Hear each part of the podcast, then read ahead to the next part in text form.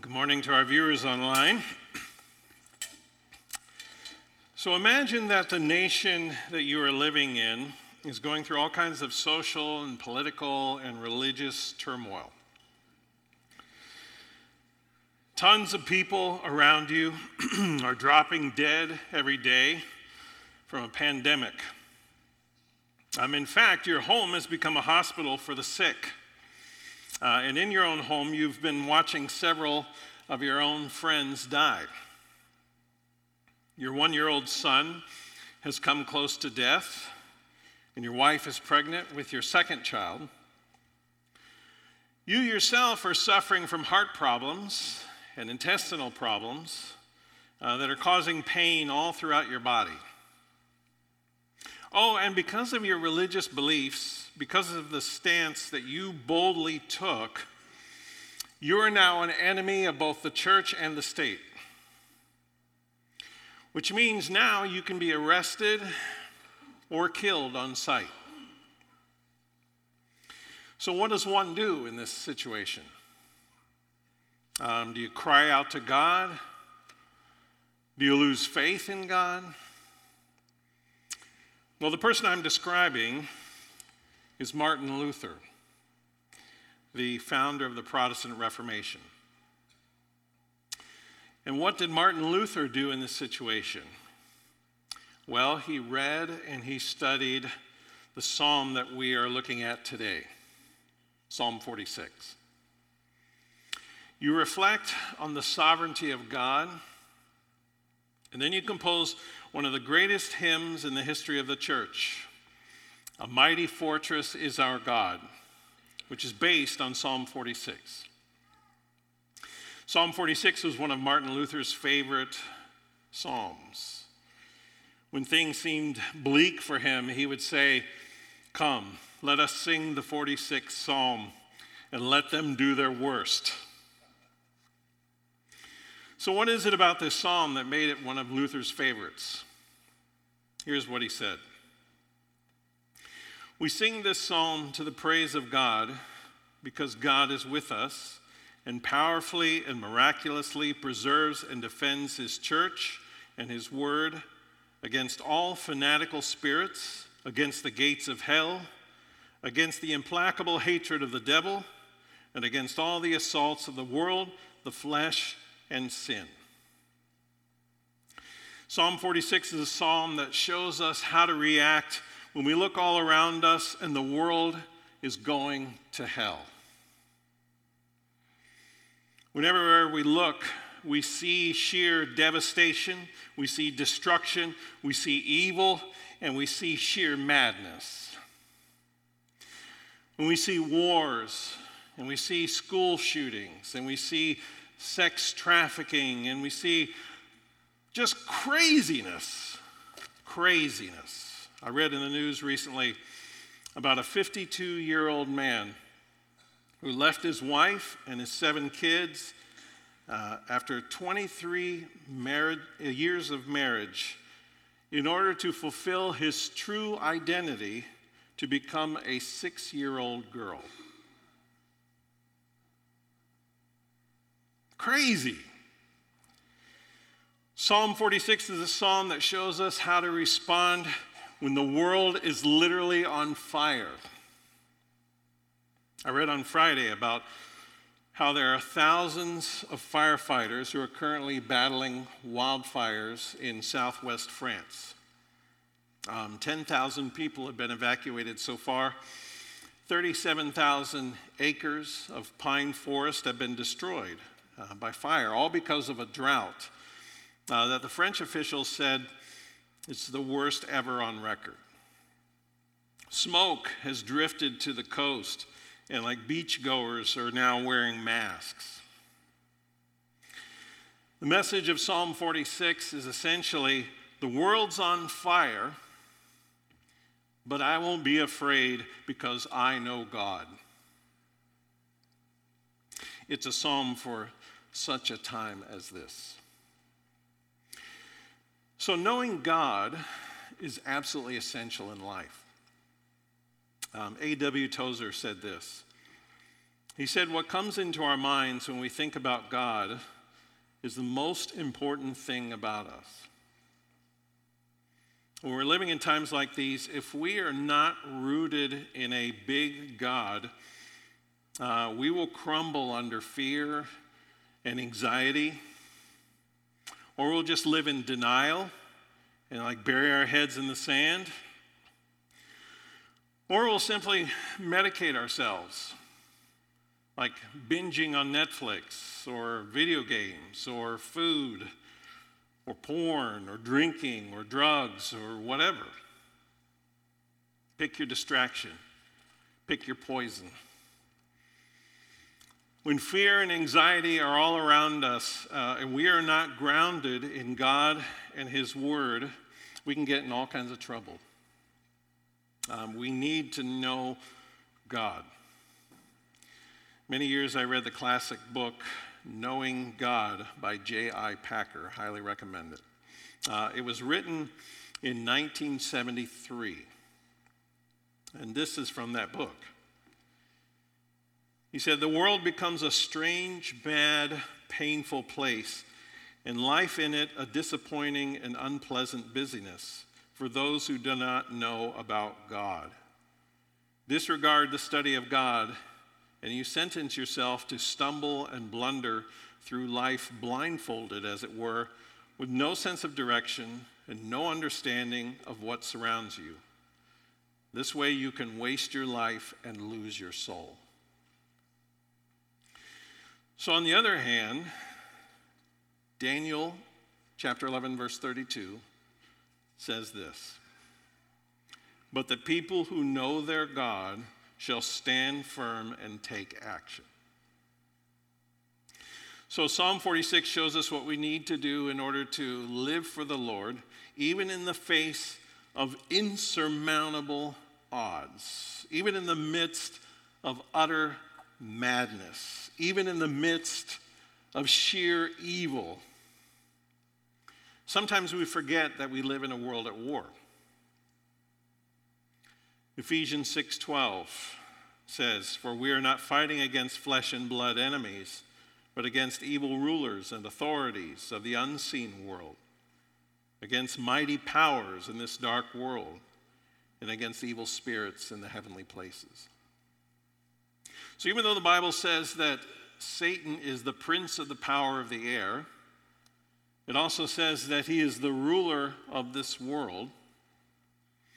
Psalm 46 teaches us that if we are in Christ, we shouldn't fear because God is sovereign over all his creation. So I'm definitely into movies. Um, and some of my favorite movies of all time are the Lord of the Rings movies. Anybody like Lord of the Rings?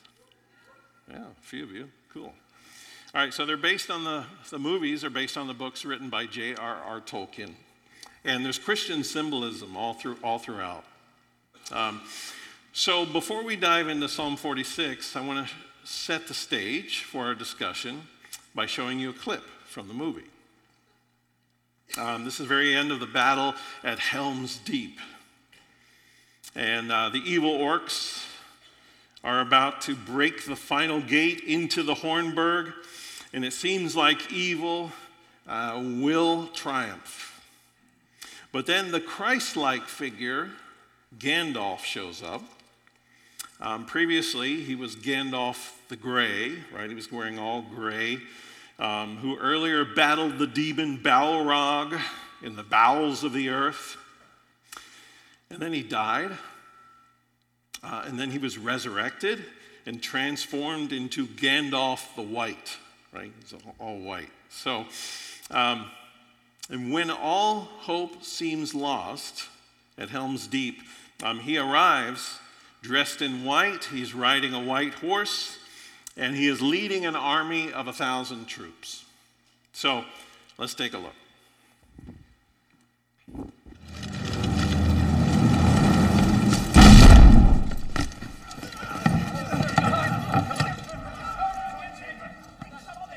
The fortress is taken. It is over. You said this fortress would never fall while your men defend it. They still defend it. They have died defending it. Breaking in!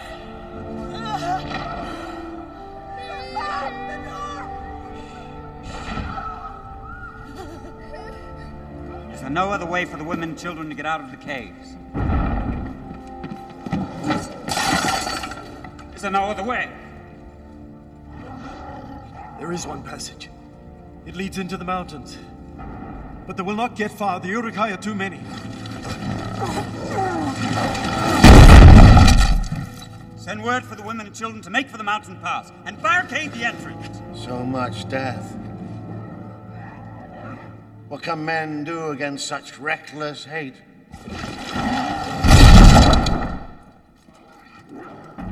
Ride out with me. Ride out and meet them. For death and glory. For Rohan. For your people. The sun is rising.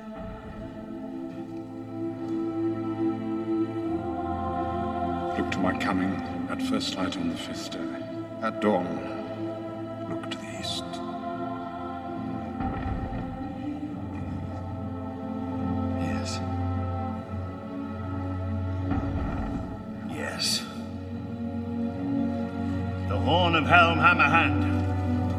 sound in the deep. One last time. Yes!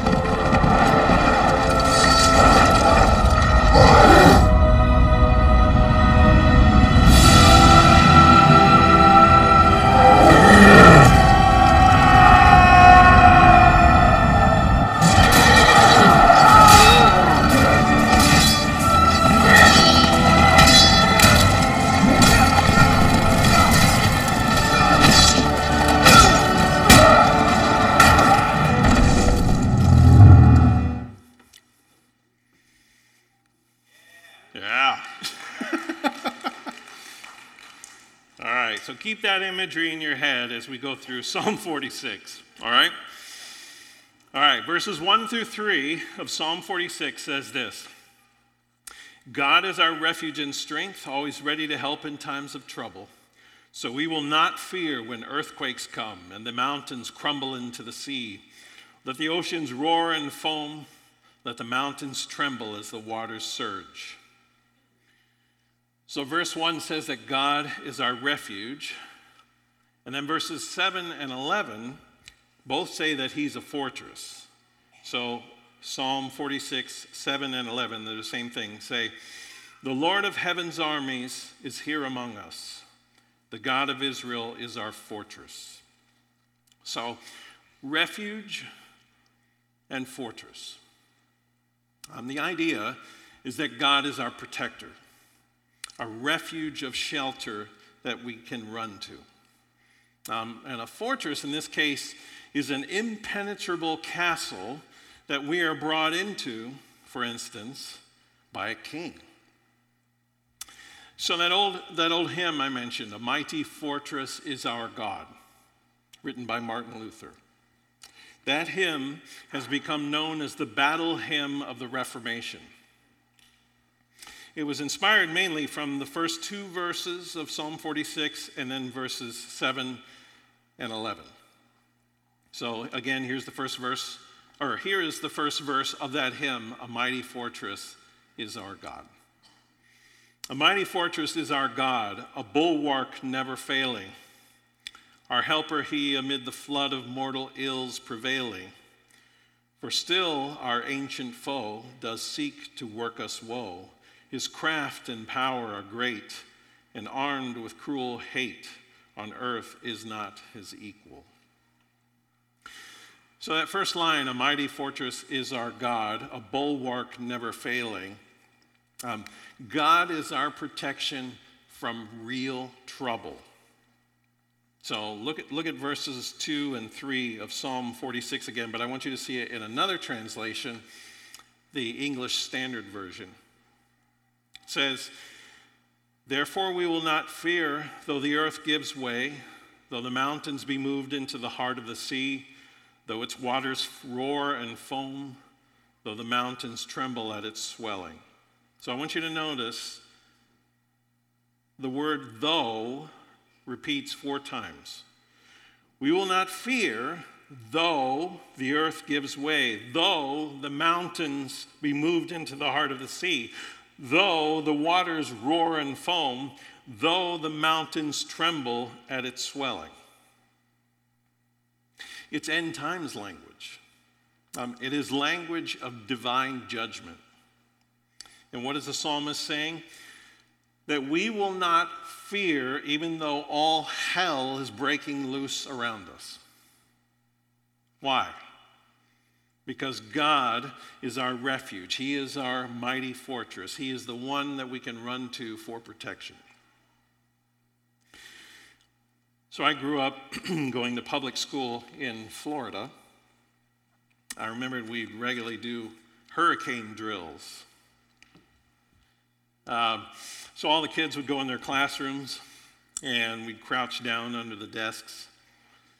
And uh, many years later, when we were living in Kansas City, Missouri, um, they did the same with our son. But this time it was tornadoes, right, that they were taking shelter from. So as a society, we've taught our kids uh, what to do when a storm comes. But where do we run to when we're afraid? um, when there is a real danger at our doorstep.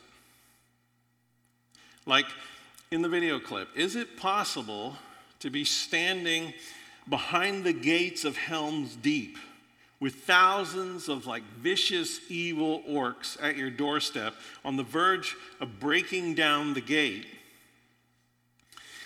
and have a confident assurance that God's still sovereign and in control? So, the scene we watched is similar to the scene in the Bible of Christ's return, his second coming. It's in Revelation chapter 19, verses 11 through 21. And I want to read it to you. Then I saw heaven opened, and a white horse was standing there. Its rider was named Faithful and True, for he judges fairly and wages a righteous war. His eyes were like flames of fire, and on his head were many crowns. A name was written on him that no one understood except himself. He wore a robe dipped in blood, and his title was the Word of God. The armies of heaven, dressed in the finest of pure white linen, followed him on white horses. From his mouth came a sharp sword to strike down the nations. He will rule them with an iron rod. He will release the fierce wrath of God, the Almighty, like juice flowing from a winepress. On his robe at his thigh was written this title King of all kings, Lord of all lords. Then I saw an angel standing in the sun, shouting to the vultures flying high in the sky Come, gather together for the great banquet God has prepared. Come and eat the flesh of kings, generals, and strong warriors, of horses and their riders, and of all humanity, both free and slave, small and great. Then I saw the beast and the kings of the world and their armies gathered together to fight against the one sitting on the horse and his army. And the beast was captured, and with him the false prophet who did mighty miracles on behalf of the beast. Miracles that deceived all who had accepted the mark of the beast and who worshiped his statue. Both the beast and his false prophet were thrown alive into the fiery lake of burning sulfur. Their entire army was killed by the sharp sword that came from the mouth of the one riding the white horse. And the vultures all gorged themselves on the dead bodies. So, like an impenetrable castle, if we are in Christ, we're in his hands and we're safe. Colossians 3 3 says, your life is hidden with Christ in God. Christ is our refuge, He is our fortress, and we have nothing to fear if we are in Christ. Verses 4 and 5 say this of Psalm 46 A river brings joy to the city of our God, the sacred home of the Most High. God dwells in that city, it cannot be destroyed.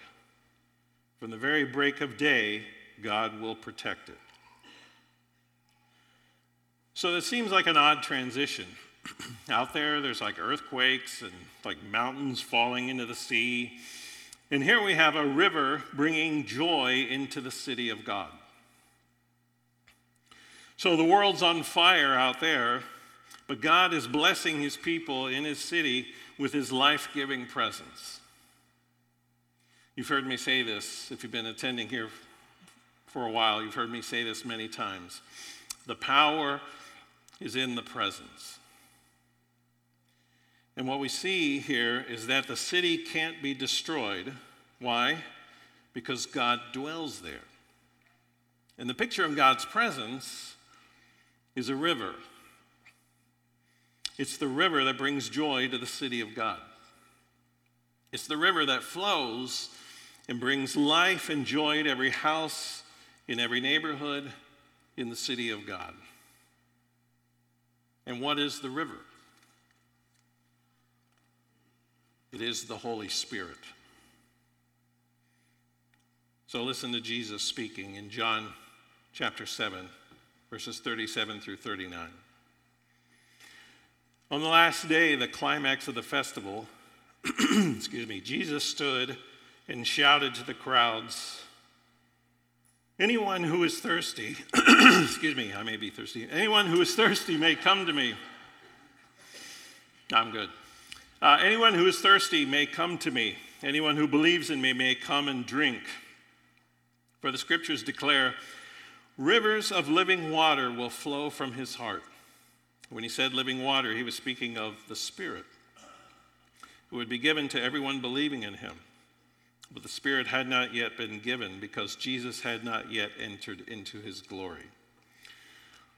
So, the key to life and joy and power and protection is God's presence. And the picture of God's presence uh, is a river, it is living water, it is the Holy Spirit.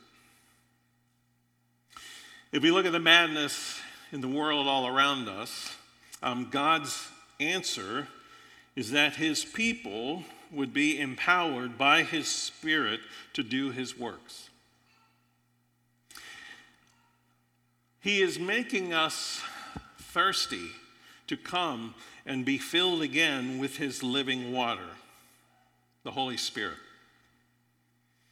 The Spirit of God is in our midst, and He is a never ending, never failing river of life and joy. So we live in a culture where we're impressed with people um, successful people, wealthy people, powerful people, famous people, beautiful people, fit people.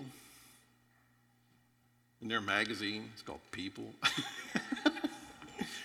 we love stories about people. Um, people who've lost a lot of weight, people who've had plastic surgery or a makeover. Uh, we love dramatic before and after photos. Uh, we love rags to riches stories. We love stories about people who've climbed the ladder of success. We're fascinated by the lifestyles of the rich and the famous. Now, the result of all that uh, is that we can start to lose perspective. We start to think too highly of others, and we forget the one who is the epitome, the embodiment, the source of every one of those things that I just mentioned. Like, and ultimately, we end up thinking too small of God. J.I. Packer said this again in that uh, book, Knowing God. He said, One reason why our faith is so feeble and our worship so flabby is because modern people cherish great thoughts of themselves, but have, as a rule, small thoughts of God. When the person in the church, let alone the person on the street, uses the Word of God, the thought is rarely of divine majesty. Psalm 46 displays God in his divine majesty as one who is to be highly exalted. We read in verse 4 that God in the Hebrew is Elyon, the most high God. There is no one higher. There is no higher king. There is no higher judge or president or world power. There's no one more powerful, no one more successful, no one more famous, no one more wealthy, no one more beautiful. Nebuchadnezzar was probably the most powerful man of his time. Um, and he, he found this truth out the hard way. So at the time, he was pretty self focused, uh, pretty impressed with himself. And he was impressive. He ruled one of the greatest superpowers of his time. But he tried to exalt himself above God, and so God had to humble him. It's in Daniel chapter 4, verses 30 through 33. It says this As Nebuchadnezzar looked out across the city, he said, Look at this great city of Babylon. By my own mighty power, I have built this beautiful city as my royal residence to display my majestic splendor. While these words were still in his mouth, a voice called down from heaven. And I wish I had the voice of like that guy from the, the for the Allstate commercials, like the African American guy. He's like, oh, you know, oh King Nebuchadnezzar. This, but I don't. Sorry. okay, O King Nebuchadnezzar, this message is for you. You are no longer ruler of this kingdom. You will be driven from human society. You will live in the fields with the wild animals, and you will eat grass like a cow. Seven periods of time will pass while you live this way until you learn that the Most High rules over the kingdoms of the world and gives them to anyone he chooses. That same hour, the judgment was fulfilled, and Nebuchadnezzar was driven from human society. He ate grass like a cow, and he was drenched with the dew of heaven. He lived this way until his hair was as long as eagle's feathers and his nails were like birds' claws. So, after a period of time when Nebuchadnezzar came to and his reason returned to him, um, so listen to what he says in the next four verses. After this time had passed, I, Nebuchadnezzar, looked up to heaven. My sanity returned, and I praised and worshiped the Most High and honored the one who lives forever. His rule is everlasting, and his kingdom is eternal. All the people of the earth are nothing compared to him. He does as he pleases among the angels of heaven and among the people of the earth. No one can stop him or say to him, What do you mean by doing these things? When my sanity returned to me, so did my honor and glory and kingdom. My advisors and nobles sought me out, and I was restored as head of my kingdom with even greater honor than before. Now I, Nebuchadnezzar, praise and glorify and honor the King of heaven. All his acts are just and true, and he is able to humble the proud. So, this is a pagan king talking like this. We need to talk like this. So, again, verses 7 and 11 in Psalm 46 both say, The Lord of heaven's armies is here among us, the God of Israel is our fortress. So let, this sink in for a moment. Who is with us? The Lord of heaven's armies, or in older translations, it says the Lord of hosts. Those are armies of angels. Okay, so remember back in 2 Kings 19, there was an angel who killed a lot of people, thousands. I'll read it to you. 2 Kings 19, verse 35. That night, the angel of the Lord went out to the Assyrian camp and killed 185,000 Assyrian soldiers. When the surviving Assyrians woke up the next morning, they found corpses everywhere. And that was one angel. Our God commands a whole army of angels. Oh, and he is more powerful than all of those angels combined. Our God is many things, but one of the things we learn from Scripture is that he's a warrior. Moses sings, he sang of the Lord being a warrior after defeating Pharaoh and his army. It's in Exodus 15, verse 3. It says, The Lord is a warrior, Yahweh is his name. He's a warrior, and he's our fortress. Verses 7 and 11 again say, The Lord of heaven's armies is here among us. The God of Israel is our fortress. So the picture here is of God going out and defeating his enemies in battle and then bringing his people back into his fortress, his castle, um, for protection and for celebration. So think of all the examples in Scripture where God, excuse me, fights for his people. Now, here's just a few of them. Exodus 14 14. The Lord himself will fight for you. Just stay calm. Chronicle, 2 Chronicles 20, verse 17. But you will not even need to fight. Take your positions then stand still and watch the Lord's victory. He is with you.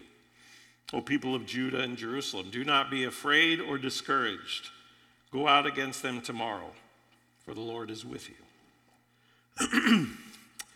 Deuteronomy 20, verse 4 For the Lord your God is going with you. He will fight for you against your enemies, and he will give you victory. And then lastly, Deuteronomy 3:22 do not be afraid of the nations there, for the Lord your God will fight for you.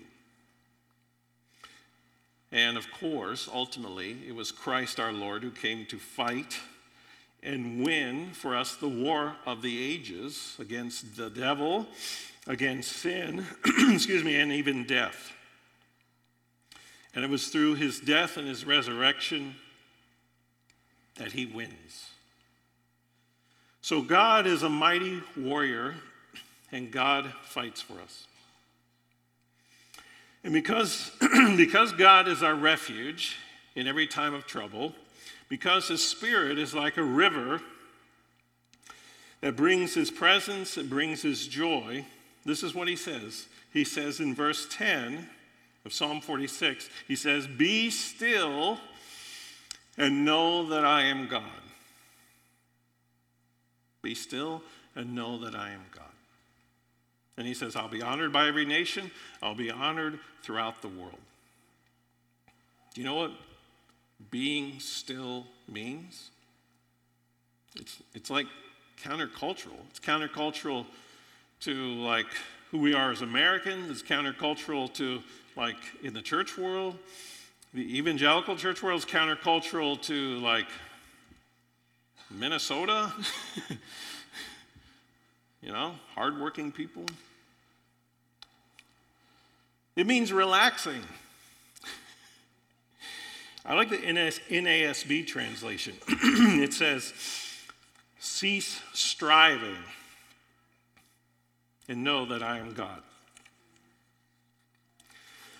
The psalmist commands us to be still, to cease striving, to stand in awe at the greatness of God, and to worship Him in light of who God is, in light of all that He has done, um, we should exalt His name. We should praise Him. God is with us, He will protect us, He will never leave us nor forsake us. He is our warrior who will fight for us. He is our refuge. He is our fortress. And when we look around us, and we see a world that has gone mad, we need to reflect on God's sovereignty. We need to behold the mighty works of the Lord. Who made the world in the first place? Who rules it with great power? Who is going to have the final say at the end of days and establish his eternal reign forever. That's redundant. Eternal forever. But it's, it's like that long. What's infinity times infinity? Thank you. Absolutely. Thank you. This is why I don't drink coffee before I preach because the phlegm is even worse. So if you see me out there before church drinking coffee, that's a sure sign I'm not preaching that morning.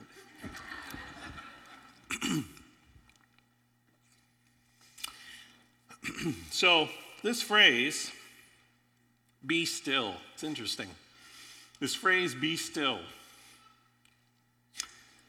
it's the same phrase that Jesus used to calm the wind and the waves. He says, Be still. And then the wind and the sea completely die down in silence in awe and worship of their Creator.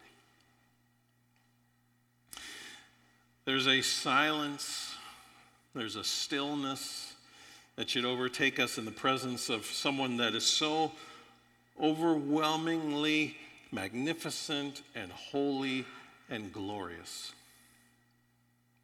The call to all of us is to be still and know that He is God. And that presence of God, the Holy Spirit, should flow like living water out of the city of God, right? Out of this church. Not that this is the city of God, but using that imagery. God has his own city. We're just a, his church, one of his churches. but it is the Holy Spirit who flows out of us like living water, not just to bring joy to those who already know Jesus, but joy to those who don't. So that they too would experience salvation and the Holy Spirit's power and presence. God's goal in being with his people is not just for them, but to spread the knowledge of God, to empower God's people by his Spirit to be his witnesses in the world so that more and more people would come to know Jesus. So that more and more people would come to experience his joy and be saved. Be still and know that he is God. And let the rivers flow the living water. We need to continue to be filled and filled again with the power and the presence of the Holy Spirit. Why? Of course, it feels wonderful. It's a reminder of how much God loves us. But it's not just for us. I will put it as bluntly as this without Jesus, people have no hope. There are people, there are people all around us who, without Jesus, are going to hell. And so it's this, it's this be still and know that He is God. Be filled with the power and the presence of the Holy Spirit. Let the living waters flow as a river that bring joy and salvation and freedom, not just to us, but to all the people who need Jesus. Amen? Amen. Let's pray. Lord, you alone rule the universe. Absolutely. you set the times, you set the seasons according to your will. While nations and kings and presidents come and go, you alone are the King of kings and the Lord of lords. Lord, you are sufficient in everything. You can create without us, you don't need our help. You bring good out of evil, you bring hope from despair, you restore what we mess up. Lord, you are sovereign and we are not. And yet, you invite us to join with you in partnering in your holy work of bringing your kingdom. Lord, you use us to be conduits of your grace and your spirit. You give us the privilege of making a difference in the world, in the lives of the people you love so much that you died for them. Lord, help us to be still and know that you are God. Help each of us to be a river of living water, bringing the good news of Jesus and the Spirit's power and presence wherever we go. I pray that in Jesus' name. Amen.